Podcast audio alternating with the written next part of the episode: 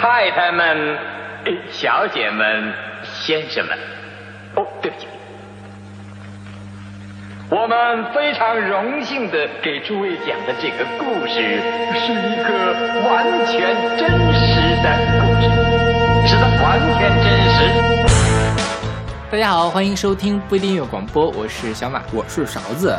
今天这个猎奇的开场就奠定了我们本期的主题。对，我们终于可以做一期全都是猎奇歌的节目。对，其实也没有全是了。其实我觉得这期节目相对来说，我们已经把那些更猎奇的歌过滤掉了。对，就是我们在选歌的时候就已经选了很多猎奇的歌。我我跟小马就在担心这件事儿，这期会不会太重口了？是。然后我们两个都有意的选了一些可以被人接受的歌。对。然后呢，就变得没有那么重口了。是。所以我们这期主题叫做奇幻，fantasy。嗯，我现我一直在想这个合不合适。我觉得我们这期更像荒诞故事，对，是吧？荒诞故事不是 fantasy。我自己选歌的一个呃标准就是，我觉得是要脑洞开的足够大，才能写出这样的歌。我把这些歌写。我想我选的标准是，它必须不是现实主义的。嗯，它要是那个。呃，想象出来的东西，对，就是构筑出来了一个新的世界，或者是一个新的设定。对，就后面一会儿有一首歌的，就是小马选那首歌，一开始我是把它给卡掉的，嗯，后来想了一想，又把它加回去。一会儿我再说哪首歌。OK，那我们先来听今天的第一首歌，是来自三十三岛乐队的。两条腿的狗和三角形剧院出自他们二零零七年的专辑《寻找国王》。我觉得这歌是我们为什么要做这期节目的原因。对对，一直是因为听到了这歌才想到可以做一期类似这样的节目。是，这歌其实老早就听了，嗯，但是我惊异的发现，我好以前一直觉得这歌很难听，很奇怪，但是这次发现，哎，还挺好听的，就旋律写的也不错，是吧？对，就很奇怪，就可能是被之前的。最开始的那一段念白给吓到了啊！对，没办法好好的把这首歌听完。好，没想到你口味这么轻啊！我口味很重的，一会儿会给你讲上我当年口味有多么的重。这歌其实呃，这个先说一下这乐队，这个乐队叫三十三岛乐队，然后它的核心人物叫做江真东，他基本上整个专辑的词曲和编曲都是他来的。嗯，然后呢，他这个乐队里面还有其他的一些人比较出名的一个叫做。D 三十三，嗯，对吧？我觉得这也是为什么他叫三十三岛乐队的原因。嗯，江真东跟 D 三十三在这个乐队时期是男女朋友的关系。嗯，然后后来他们分手了，这乐队就出了一张专辑就拉倒。OK，然后这个 D 三十三后来又去做了另外一个乐队，叫做鸭大鹅。啊，他去做鸭大鹅呀？对，他做的鸭大鹅呀。是 OK，好吧。但是江真东后来其实江真东，江真东是一个上海的。上海人啊，然后这个三十三岛也是个上海乐队，他最早在上海是做朋克乐队的啊，叫什么来着？叫灭火器还是扩音器？嗯，扩音器，他是扩音器的。然后后来在三十三岛之后，他又回到了扩音器做了一阵子。然后他现在是在做叫做活动设计，嗯，然后在网上还可以找到他的那个公司的页面，说我们这个活动设计总监江振东怎么怎么样。OK，好吧。所以我觉得，哎，年轻的时候玩点乐队啊什么的也挺酷的。你想到时候在这个，呃，听一下说啊，这是我们这门课的这个研究员，这个勺子老师当年唱过的歌。OK，好吧，对，或者说这样的歌的，或者等你以后功成名就拿了诺贝尔奖的时候，大家把这个电台翻出来说啊，原来做了这个电台就可以拿诺贝尔奖。你这个前提就是错的呀，我是不会拿诺贝尔奖的。年轻人嘛，还是有想希望的嘛，有要有理想。祝你早日发 science。谢谢谢谢，没准还真的可以呢。哦，这样呀？对。你还毕业吗？啊，接着说这首歌，为什么要互相伤害呢？对啊，这个歌其实呃，或者说整张这个寻找国王的专辑本身就是一个非常奇妙的、让人摸不到头脑的童话一样的一个故事，对吧？就是一个荒诞故事。你看他呃，五个乐手都没有用自己的真名出现，而是叫什么狗、犀牛、猴子、大象和兔子。对，然后每个每个动物呢都设定了一个背景，然后在这个。专辑里面又设定了一个故事的背景，整个是穿起来的。对对，是一个概念性比较强的专辑。是，基本上就是相当于写了一个小说一样，嗯，或者是一个支离破碎的，还是现代派的一个小说，就是荒诞故事。是，对。然后江振东后来说，这张专辑他其实写的是上海，啊，这样，对，他就是每一首歌都是对应上海。虽然每一首歌都没有出现上海，但他想表现的就是上海的这种呃时空交错的感觉。嗯。走这个我，你说这个之前我真的想不到是上海，嗯，但是我也看到了他的一些访谈，说他实际上是很迷恋这种城市的意象，嗯。就是在呃这个歌里面都会有刻意构出出来的这个空间感，嗯。对，当然这个嗯也是看了访谈之后才能听得出来的。，OK，对。我觉得大家感兴趣可以把整张专辑从头到尾听一遍，对，就非常的有趣。嗯，对那江中学建筑我觉得学建筑人可以做出这样的事儿来。是是是，那好，那我们来听这首来自三十三岛乐队的，哎，这歌这么没人唱，《两条腿的狗和三角形剧院》。你看这个名字就就就很猎奇啊。对是。太太们、呃小姐们、先生们，哦，对不起，我们非常荣幸的给诸位讲的这个故事是一个完全真实的故事，是的，完全真实。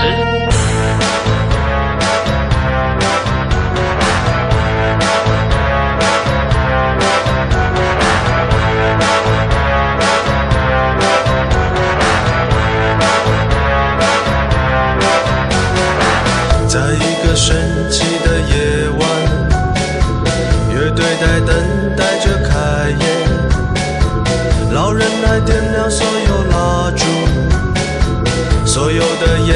开始弥漫。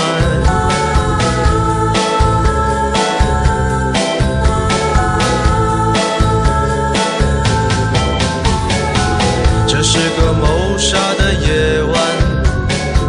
钢琴师静静坐在旁边，只有大象依偎在爱侣身边。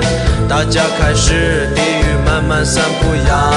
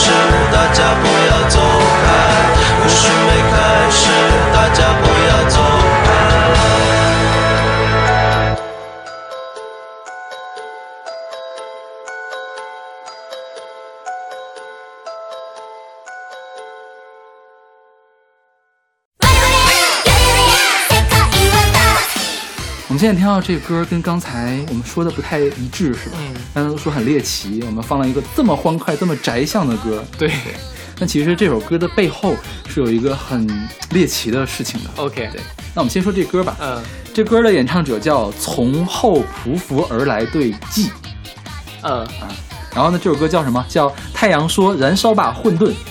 呃，你干嘛一脸黑就线的整个看着我？人就不好。他这个是呃《前行吧奈亚子》，这个是一个日本动画的这个片头曲，是吧？嗯，然后他我们先我们先不说这个动画后面的事情嗯，你在 B 站上听到过这首歌我？无数次的听到这首歌，各种鬼畜和空耳作品，就中间那个空人很有名的，对。就是那个朱德毛泽东，毛泽东朱德是吗？对，然后还有 gay 佬 gay 佬，台湾的 gay 佬，我不有广东不够 gay，gay 佬 gay 佬，福建的 gay 佬，我们两岸一对鸡。是啊，对，我觉得很出名的。然后他这个歌就在那个很出名的一个改编版本是《前行吧阿里郎》，就是啊丹东有那个丹东阿里郎的视频，知道吗？好吧，就他的那个用了这个改，特别特别的好笑，所以我现在都能把这个歌旋律一字不差的唱下来。OK，好吧。啊对，当然这个呃，你这个动画没有看过？没有看过对，这个动画我是全看了两季。嗯然后它讲的是奈亚子。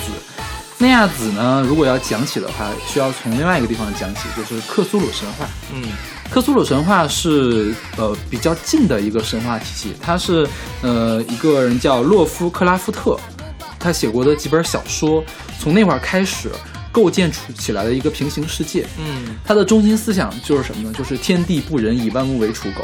，OK，就是说，神其实根本就不在意人是怎么想的，神比人要强大很多很多。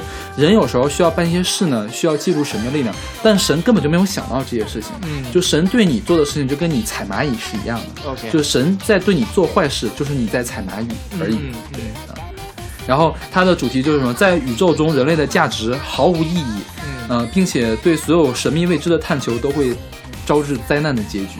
，OK，对，就比如说它有个设定，就是说，如果你看到了神，你就会死；嗯如果你知道了神了解的那个世界呢，你的脑子会爆炸，就是你你会变疯，因为神了解的东西太多了，你的脑容量接受不了这个事情，，OK，所以你会变疯。然后他的小说一般都是以地球人的视角来讲，然后嗯、不断的去揭露这个事实。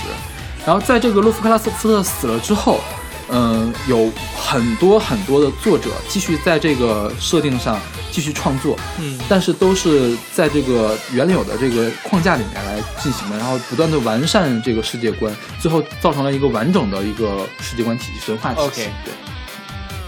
然后好，对这个这个事情在最近几年还蛮火的，就是日本动漫也在用，然后很多美国的游戏也在用，嗯因为他的神一般设定的都比较恶心，就是长满了触手啊或者是什么的，嗯、就是那种打怪的游戏会玩起来比较爽。啊，那这个动画呢？这个动画是用了这样一个，呃，我们再说一下克苏鲁神话那个体系。呃科苏鲁神话最最最最厉害的那个体神呢，叫魔神之手，叫阿萨托斯。然后他有他有三个手下，叫三大援助神，其中一个叫服刑之混沌，呃就是叫呃奈亚奈亚拉托提普，就是奈亚子。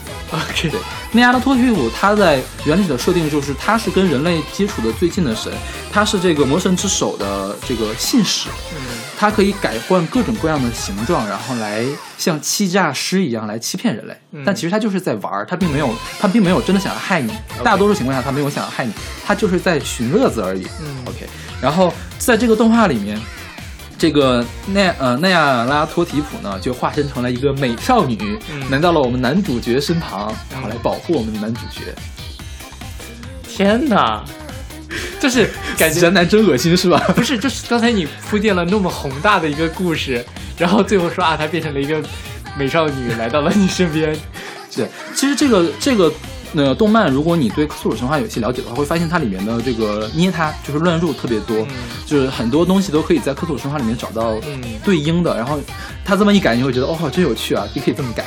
就比如说克苏鲁，它就是一个克苏鲁神话，克苏鲁其实是一个神 OK 但是他是一个没有那么厉害的神，嗯他是地球的旧日支配者，就是他曾经在地球上活动，但是他现在沉在大西洋、大太平洋的洋底，还是在什么洋的洋底？就是在一个呃，在在一个岛上吧。嗯然后这个岛一旦升起来的话，他就会又重新统治世界，然后人类就会毁灭。啊就是克苏鲁神克苏鲁传说就是以这个为开始，，OK，然后在这个动画里面就涉及到了这个地方。嗯涉及到这个叫呃拉莱耶，就是克苏鲁居住的地方，变成了一个拉莱耶乐园，就变成了地球附近一个就是宇宙中一个走私地球文化产品的场所。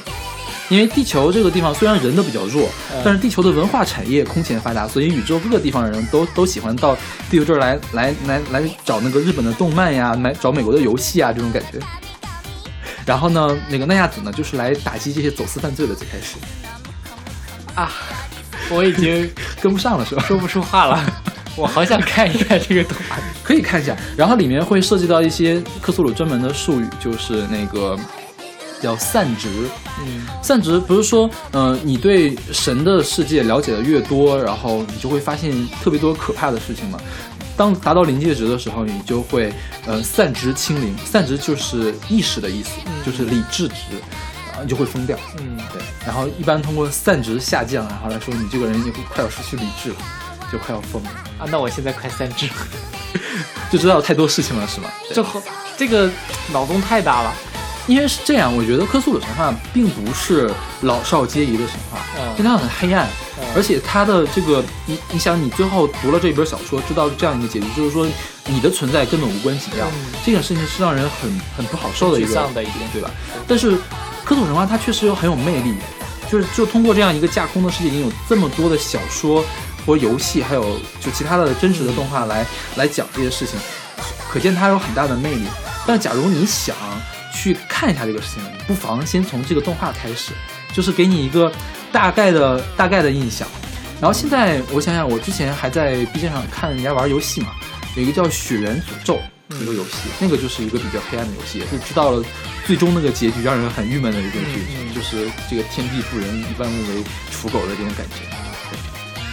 我震惊的地方就在于是克苏克苏鲁神话这套体系我能接受，我觉得它设定非常的好，包括呃，我也知道你在震惊什么，对，让我想起了希腊神话、罗马神话的那种感觉。但是不是希腊神话、罗马神话它是以还是围绕着人的嘛？而且希腊神话和罗马神话里面的神就是人，对，但是克苏鲁神话呢，它的神是人无法理解的东西。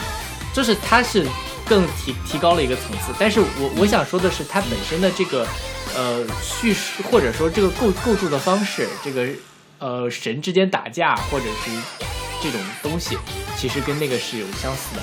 我比较震惊的就是这个动画片这个设定实在是太猎奇了，让人 有点不知道该说什么好。好吧，对，所以我我我决定了，我今天晚上就回去看一下。就是这部动漫是结合了有有 BG 项、呃，有 BL 项，还有 GL 项的，还有这些，对。但是它那个 BL 是这样，嗯、事实上所有的主角声优都是女的，呃，宅男们呢看呢，就算他们是正，就算是男的和男的搞在一起呢，也大家他们也是在看两个女声优搞在一起，OK，所以还是宅男向的。哦，OK，哦，明白了，明白了。这个二次元真可怕，是这样。然后我们说克苏鲁，我们假如要是没有选这首歌的话，我们可能会选其他跟克苏鲁相关的歌，呃我们就不会放到这个位置了。对一般克苏鲁相关的音乐都很沉重，是都很压抑，对要么是重金属，要么是 dark wave，就是暗潮音乐，我们可能会放到最后一首歌来选。对这个还蛮好。这个如果啊，当然了，接受了你说这些设定之后，我也觉得它很有趣，嗯而且本身这个歌也很洗脑。对，这歌里面讲的就是这三个邪神，就是、这个这个队叫什么来，我又忘了，叫什么匍匐前进的什么什么队记，从后面匍匐前进的队记，对。啊，反正也不知道是具体是怎么，我我我有点忘了啊。嗯。但是他三个演唱者就是刚好是三个邪神，呃啊，，这三个邪神都在对男主角争风吃醋，天哪！啊，有一个还是男的，然后其中呢就是等会儿，等会儿，等会儿，这三个里面有一个是男的，是吗？对，就是奈亚子是女的。女的，嗯。克子是女的，然后这个木槿朱朱旭，木槿朱旭是男的还是女？反正里面有是是有一个正太的，呃里面是有个正太的。然后呢，这个克子呢是个女的嘛，她还在喜欢奈亚子，她一直管奈亚子叫老婆。啊对，然后奈亚子呢就喜欢男主角，嗯很乱是吧？呃，信息量太大了。你现在散值已经清零了，是不是？我脑袋要爆炸 好吧，你回去回去看一下好了。对，那我们来听这首来自从后而来的匍匐对记，这样一首叫什么来着？太阳说：“燃烧吧，混沌，混沌就是那样子嘛。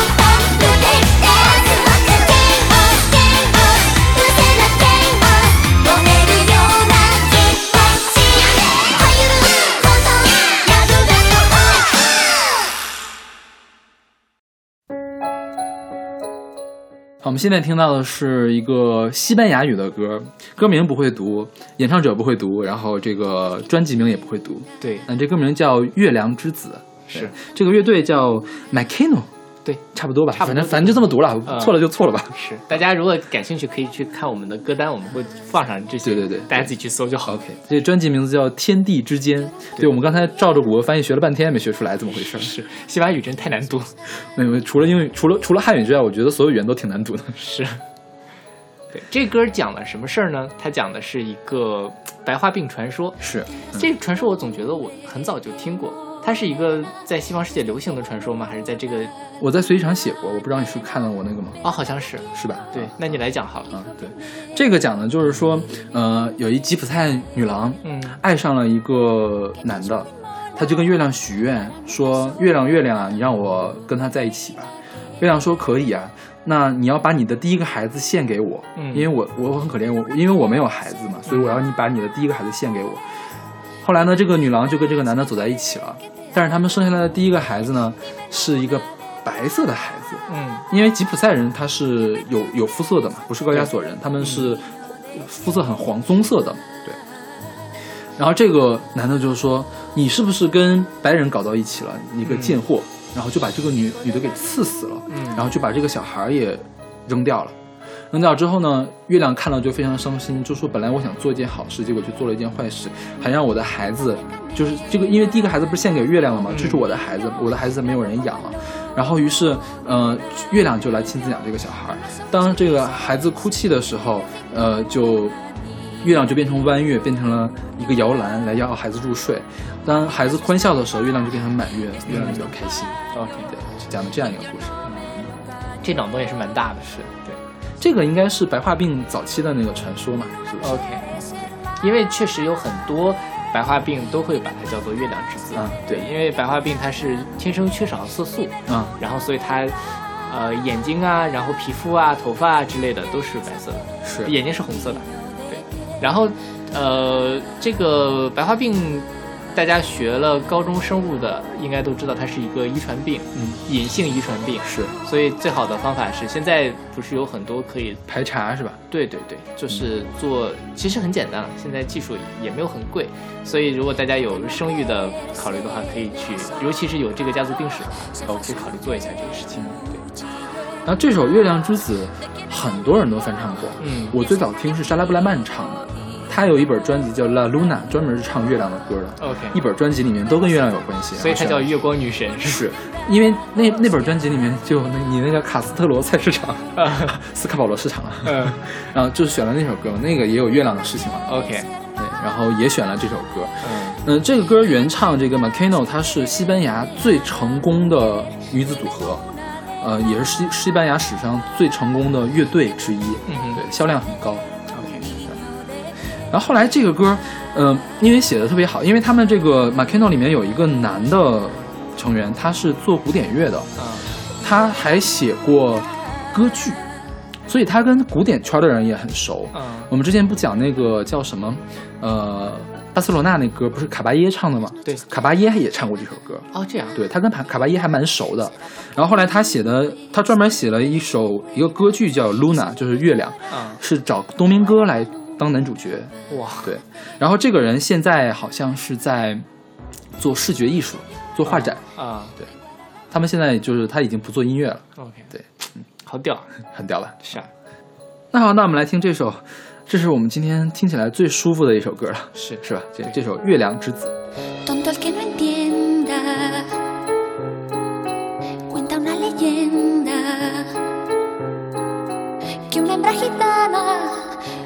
La luna hasta el amanecer. Llorando pedía al llegar el día desposar un calé.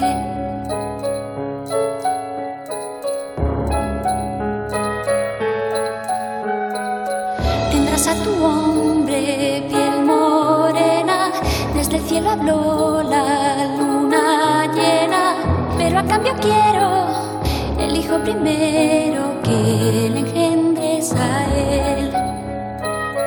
Que quien su hijo inmola para no estar sola, poco le iba a querer.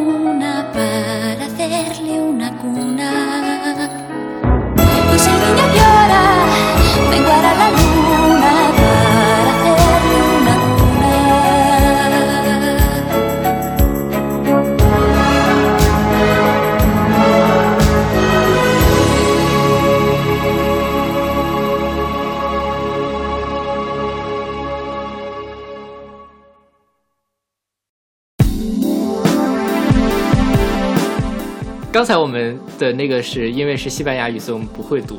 然后这个我们就真的不知道该怎么读了。嗯，对，这首歌叫做《九九九》，然后演唱者是斜杠斜杠十字架三角三角三角三角三角十字架反斜杠反斜杠。对，然后这个专辑名叫 Cemetery。对，对，然后那它里面那个 T 也是用了一个十字架，十字架是二零一三年的一张专辑。嗯这歌是纯音乐。嗯，我们为什么选这个歌呢？因为这歌的风格叫女巫好事。这女巫好事的一大特色就是他们特别喜欢用这些奇怪的字符，对对吧？嗯就是来营造这种神秘感。是对，所以，而且他们说他们营造这个神秘感的目的是什么呢？是不想让大家知道他到底是谁。对，这是其中一个目的。对对，然后在搜索引擎上查不到，是 确实查不到，我没有查到关于这歌的任何信息，因为 我也没有查到。上豆瓣你也搜不到它，嗯然后上谷歌你也搜不到它，对，对，就很崩溃。就我想到了最近看那个叫什么暗网，啊，就是就是搜索引擎能搜到的地方，只是像我们海的海平面一样的地方，嗯有大部分的东西是藏在地底了。对就比如说你们清华的那个内网的话，肯定是搜不到的嘛。像这种呢，是明明外网上有，大家也搜不到它，是，就很很闹心啊。这一个很好思路，我觉得这个，如果我们想传达一些什么信息的话，但是怎么怎么让别别人找到你这个信息呢？啊，对，这也是个问题。是是。呃，介绍一下这个呃女巫好事，嗯对，女巫好事本身就是好事嘛，嗯，但它这首歌并没有很好事啊好事要是有那个也是咚咚咚咚要打起来要跳舞的。嗯这歌更偏迷幻一些，所以这首歌不是经典的女巫好事，但是我觉得这歌特别好听，啊所以我选的这个歌。是的，嗯就是说这个风格为什么叫女巫好事呢？啊你觉得？是神神叨叨的呀，不是，是因为在基督教社会里面，女巫就是要藏起来的。啊，这样，对，是吧？因为女巫是要被绞死的。你是女巫，你当然要偷偷的当女巫，你不可能到当街面上去当女巫的。嗯女哦，女巫要被烧死，女巫是绞不死的。，OK，女巫必须要要烧死，所以我觉得这个就好像是他们故意要藏在底下，所以给自己起了名字叫女巫好事。叫做以神秘学为核心的好事音乐，对，而且他们也会加一些什么萨满呀、死亡一样的东西进去，就特别像女巫干的事儿，像异教徒干的事儿。啊，嗯，但这歌你还听不出来。对对对然后他们的呃封面一般也都比较吓人，低清，倒不一定吓人。你觉得这个封面吓人吗？这个封面踢球的，我记得是，但是看不清是么回事有一个人站在那儿，啊、然后脑袋上戴了个面具，好像是，是吗？对，对，那我觉得是没有觉得吓人，但是他一定要搞得就很 low fi，加了很多噪点。就像我们看那种呃吸血鬼或者恐怖片儿，尤其是那种比较早的那种这伪记记录的那种感觉，说哎呀这个。这个楼，这个古堡已经一百多年了，当年在这儿死过人，然后但我觉得你这个是先入为主的概念，我我看这个封面从来没有这样的感觉。是吗？对，那可能是我我会，因为可能我看了几部这样的片子，好吧。大家如果对这个有兴趣的话，我觉得在网易上是可以搜得到的，可以找到歌单有一些歌单就是说你永远也搜不到的歌，就类似这样的。他他他收集了好多这样的歌，就除了女巫好事之外，应该还有一些蒸汽波的人也是这么干的。对对哎，对蒸汽波也之前我们选过一首蒸汽波的歌，对对对。也是这种搜不到名字的，能搜到名字，它是拼贴，不是嗯哦，但蒸汽波有一些他是喜欢用什么希腊字母啊，或者是那个 emoji。对对，是吧？现在这帮人真是，就挺有趣的。就是我觉得这个就是从歌名上就开始做手脚，是。对，就然后就是你从视，因为他是他们在追求视觉艺术，歌名也是视觉的一部分嘛，他把这个加进去了，我觉得创意还蛮巧的。对对对，是吧？是。那好吧，那我们来听这首来自斜杠斜杠十字架三角三角三角三角三角斜杠反啊，不是十字架反斜杠反斜杠，反正我说了大家也找不到对的九九九。是。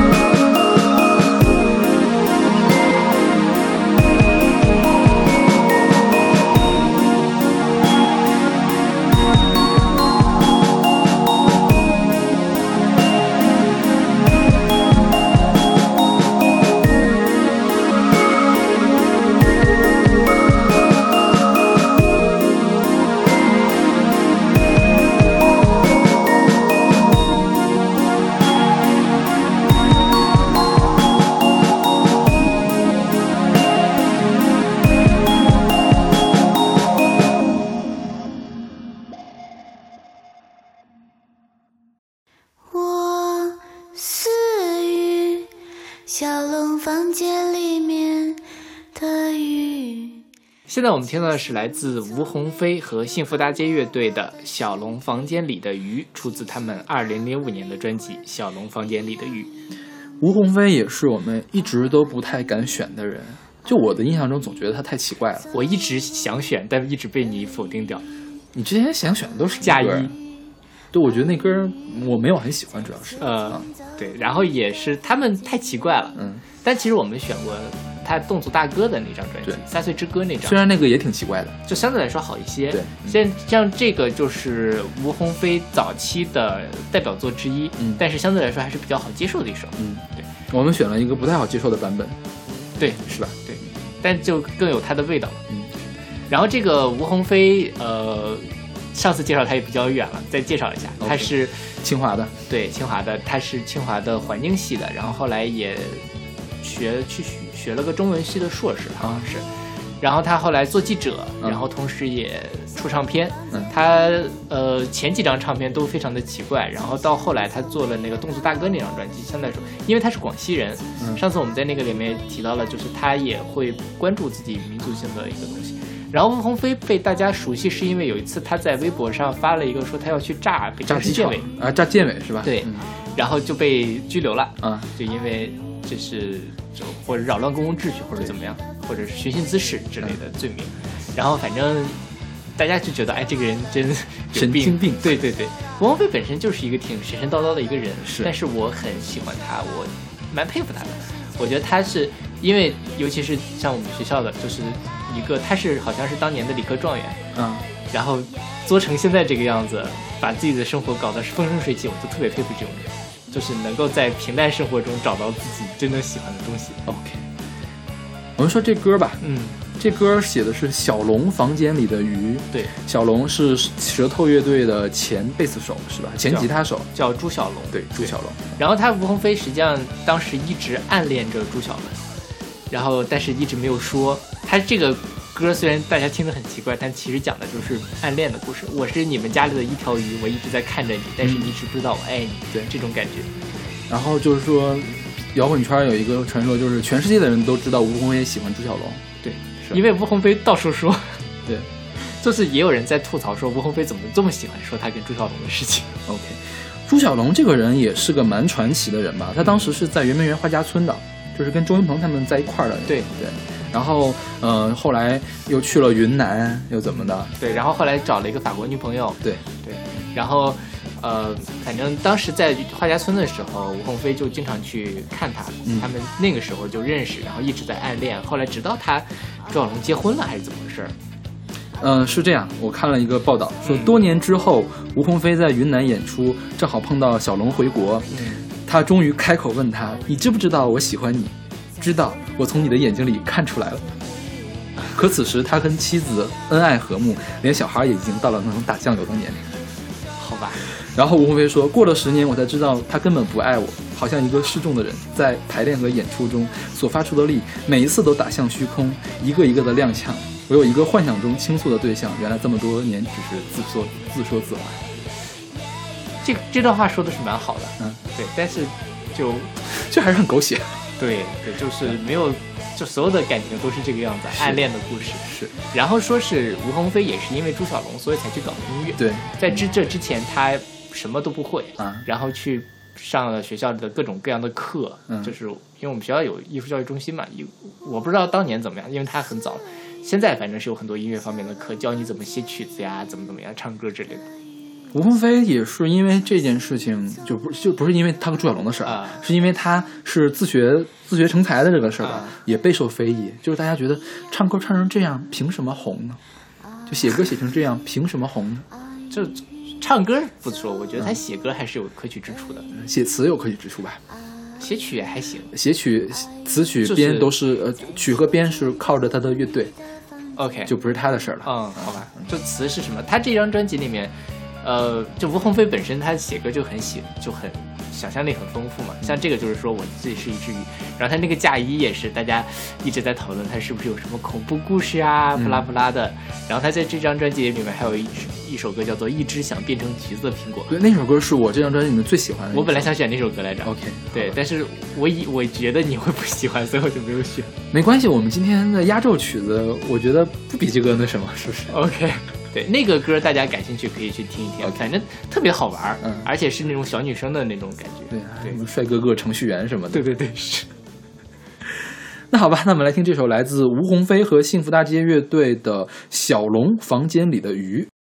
我是鱼，小龙房间里面的鱼。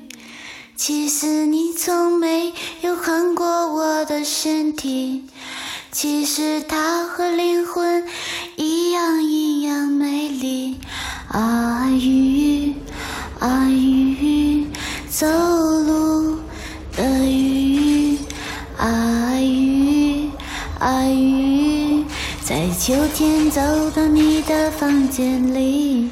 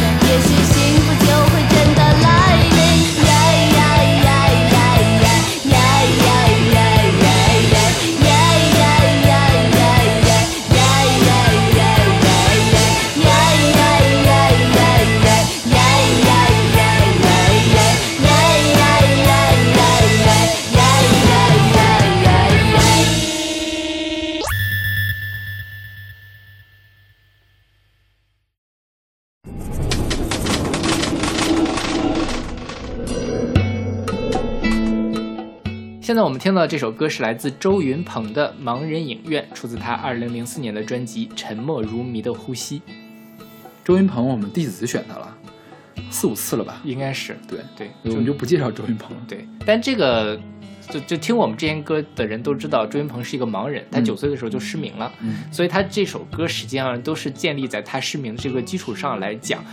一个想象中的盲人影院是什么样子的？嗯实际上就是，虽然它叫盲人影院，它讲的其实是他自己的故事。而且讲的是一个现实的故事。对，也就是这首歌，我在考虑要不要选到我们今天这期节目来，嗯因为我觉得它是一个真实的故事，是对吧？对，但是他还是用了一个呃非现实主义的手法来写的，对，所以我就把它加加进来了。是，我觉得他就是把这个看起来可能有一些艰难，或者是比较坎坷的一个生活，包装成了一个特别呃梦幻的，嗯对对，诗意这个词，因为我觉得这首歌写的实在是太好了，就无论是词和曲，都让人感觉到非常的有诗性。嗯就游戏第一段，这是一个盲人影院，那边也是个盲人影院。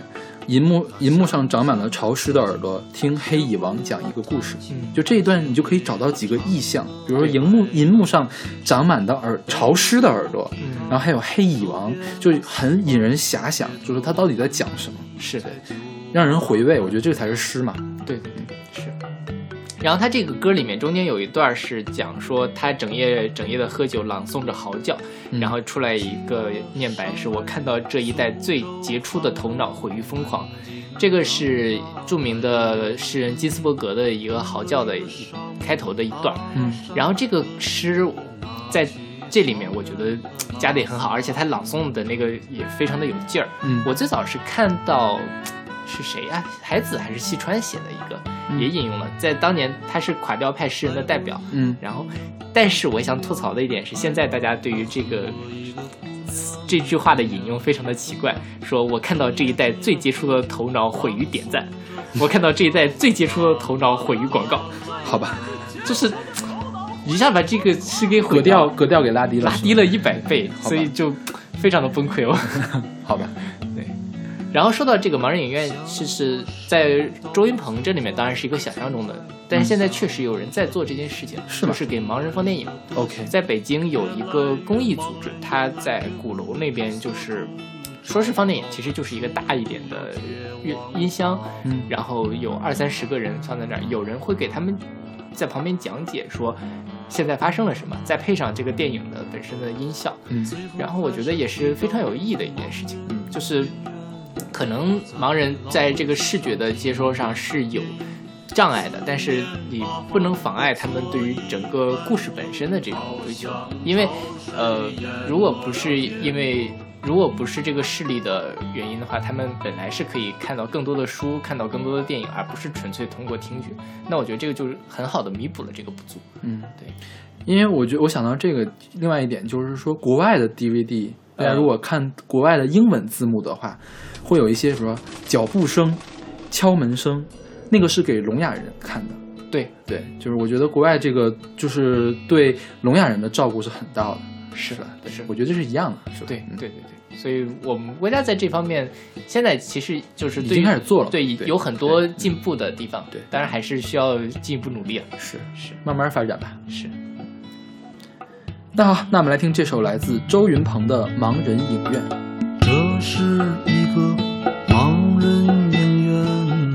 天也是个盲人影院。银幕上长满了潮湿的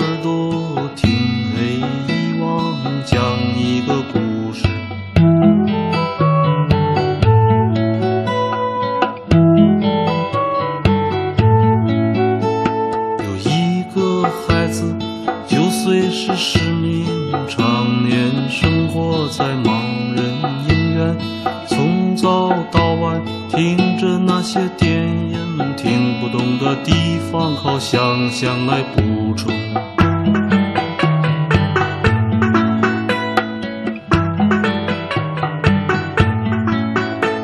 他想象着自己学会了弹琴，学会了唱歌，还能写诗，背着吉他走遍了四方，在街头卖艺，在酒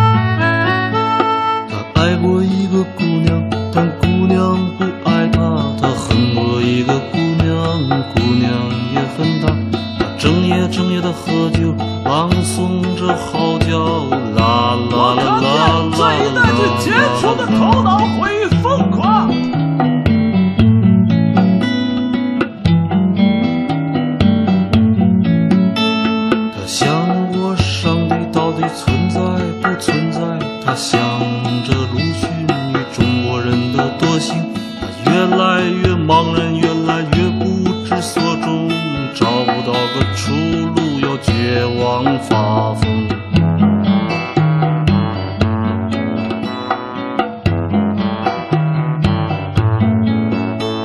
他最后还是回到了盲人影院，坐在老位子上听那些电影，四面八方的座椅翻涌，好像潮水淹没了天空。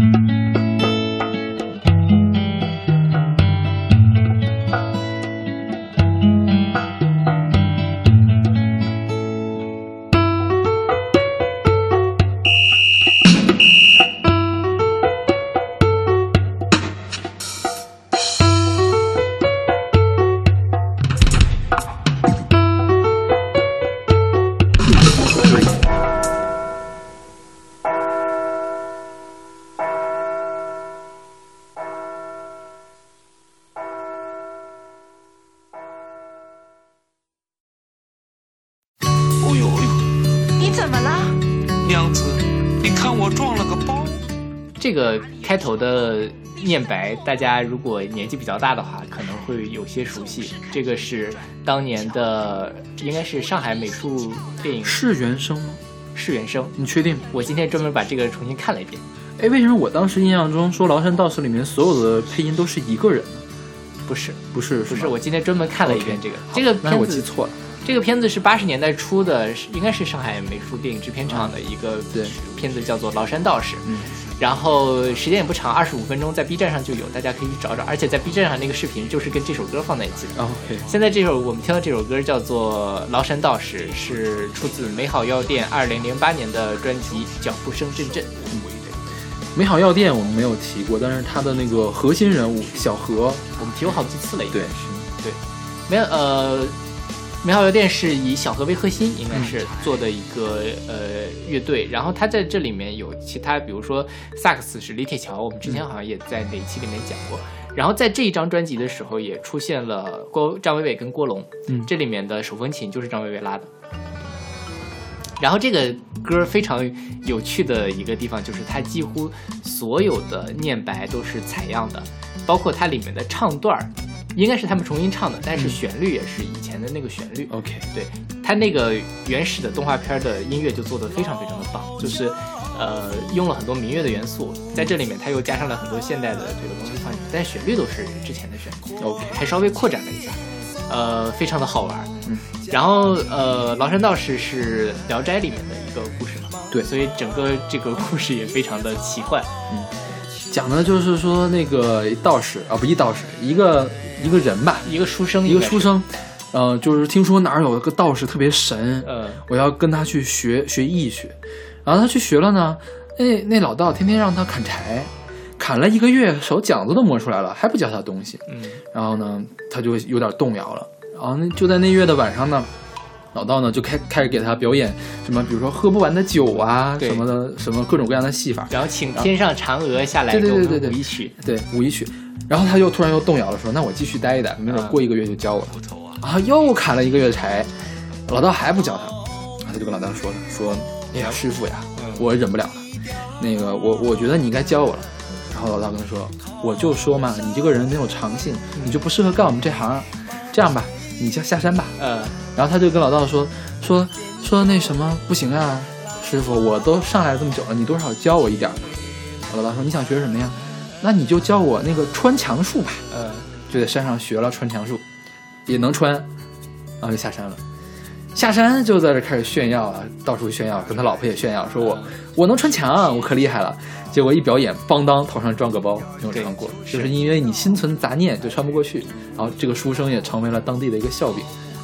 这是这个呃蒲松龄的原著的故事，然后在这个动画里面还加了一段，就是让他更就是有世俗意义，或者说更发人深省一点，让大家更好接受。就是他回去是想去偷东西，啊那个老神仙告诉他，如果你想要去做坏事儿，你这个法术就啊不灵了。说啊，但是他说，哇呀，我可以去那个偷别人家的金银财宝，拿了就跑嘛。然后邦当也是撞脑上撞了个大包 OK 就是这样一个故事变成。然后他这个《美好药店》这首歌里面，他在最后也加入了这一段，说要他去偷东西，嗯但最后说啊，我拿了就跑。最后他出来了一个什么呢？是一个北京大妈说，哎，抢包了，抢包了，这个好吧，就把他从一个神仙的故事拉回到了我们二十一世纪的这种感觉。因为那个美好药店，他们风格就是实验，对，他们大部分的歌都比这歌奇怪多了。是，嗯我当时因为我没有完整的听过呃《脚步声真人》这本专辑，嗯我听过几首，我听过那几首都是有点有点，我觉得不是一般人能接受的。对对对。我觉得《寻人启事》是这里面，啊，《寻人启事》是小何自己的对的。老刘这里面有啊，对对对，啊，老刘，对我写过老刘，好像是呃，是对对，反正呃，我自己非常喜欢《美好药店》，他第一张专辑真的是比第二张专辑还要难听一些。嗯这张专辑我觉得已经还不错了，如果大家比较猎奇的话，可以去听听。哦，说到这儿，我可以接一下我一开始那个话茬。我一开始找找这期节目找歌的时候，我很崩溃，就是我突然间没有思路，该去哪儿找呢？嗯，就虽然觉得自己听过很多，然后后来我就翻我豆瓣，翻我豆瓣发现我刚上豆瓣的前两年标记了好多这种歌。我所以还有什么？你告诉我 梁一元，啊，还有呢？还有谁啊？呃，我不太记得了，反正是我本来想选梁一元的歌来着，后来觉得也很奇怪嘛，嗯太奇怪了就没有选。我当年非常喜欢听猎奇歌曲这几年就慢慢的走向主流了。OK，好吧。所以你说你的重口味就在这儿是吗？对好，也还好了，我觉得没有我重口味。，OK，那好，那我们来听这首来自美好药店的《崂山道士》。哦呦哎呦，你怎么了？娘子，你看我撞了个包。哪里有什么包？仙传，瞧你，真是鬼迷心窍。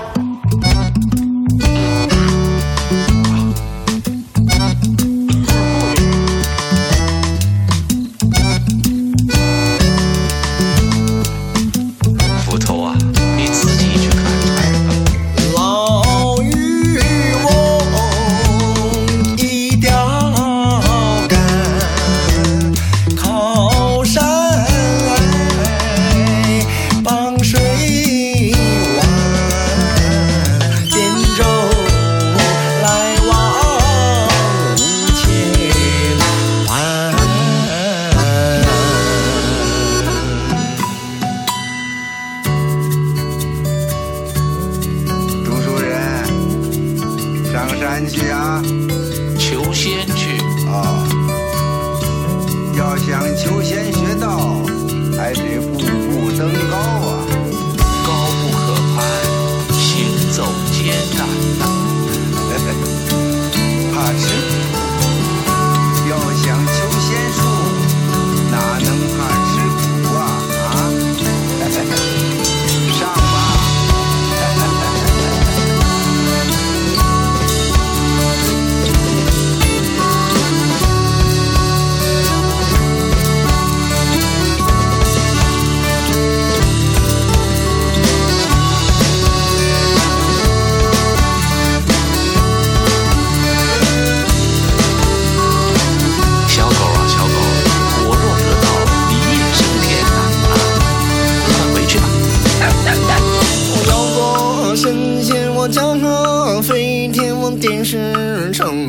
妙不可言。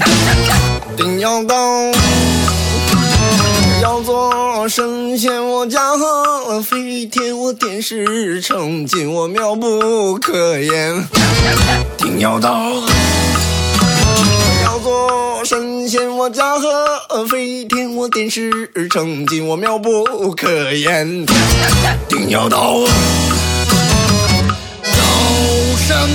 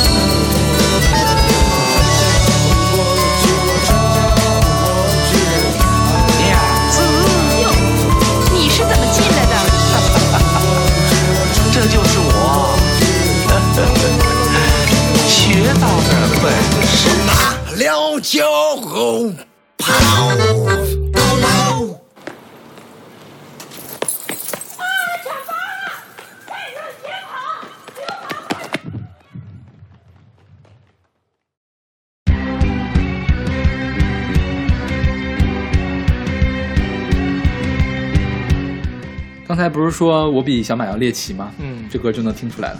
我们现在听到的是来自户川纯的《昆虫君》，选择他一九八四年的专辑《玉姬三马》，玉姬样，就是三马是神的意思是吧？呃，大人，大人，哦，大对，OK，哦，对，是。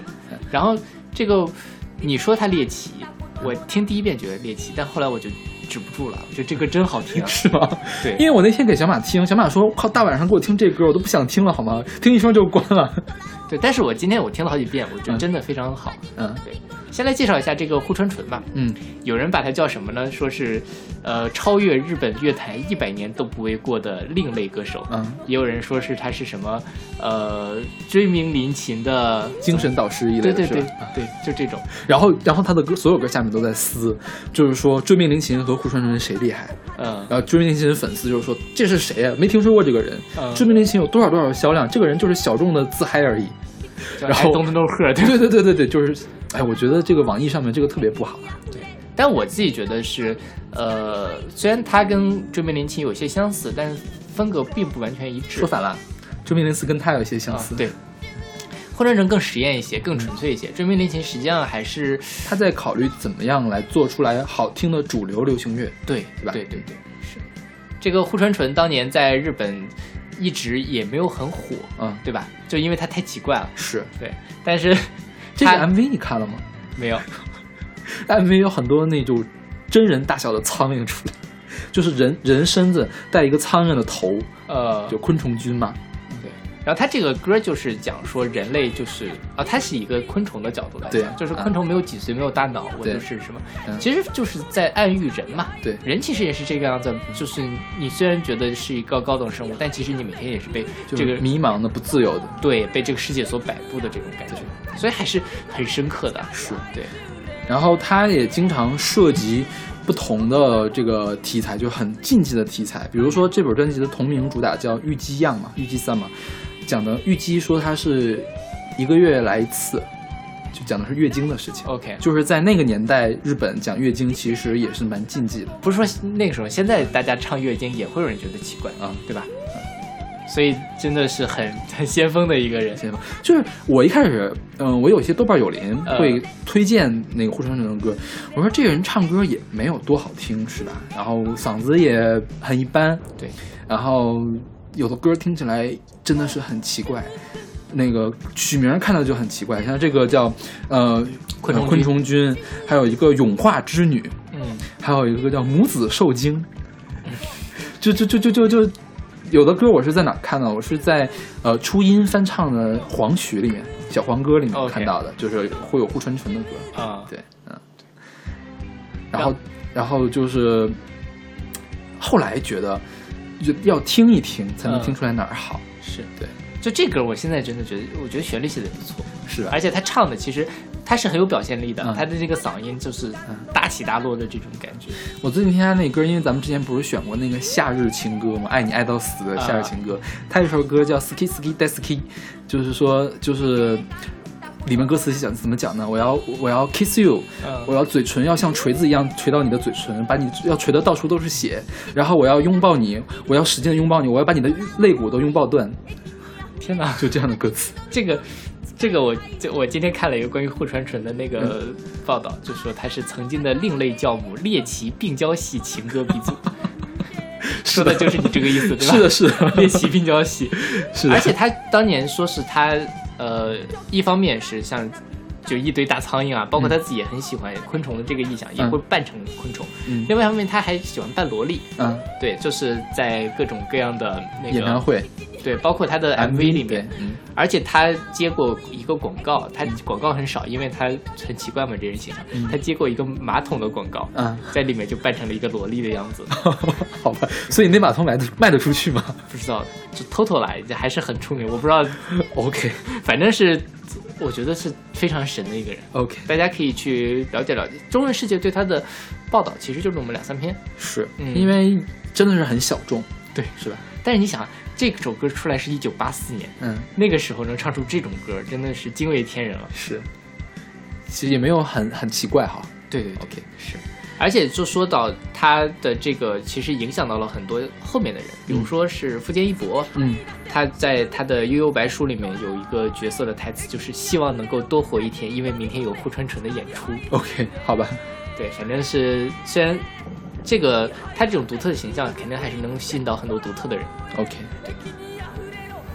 哎呀，我们今天的节目就在这样一个猎奇的顶点结束了。其实我觉得还好啊，就是、我们没有把最猎奇的给大家，对对对，我们还有一堆金属没有放。以后有机会我们可以再专门做一期。金属专辑吗？真的可以吗？等等我先消化消化再说吧。OK，那好，那欢迎大家关注我们的微信公众号不一定 FM，我在上面我们在上面会有定期的乐评推送、音乐随机场。另外，我们在周末会有一个短的推歌节目叫《听周记》。我们在呃公众号每期推送后面都会有一个二维码，大家可以扫码加我的好友，我把你拉到我们的听友群里面去，大家可以互相交流。嗯，那我们下期再见。下期再见。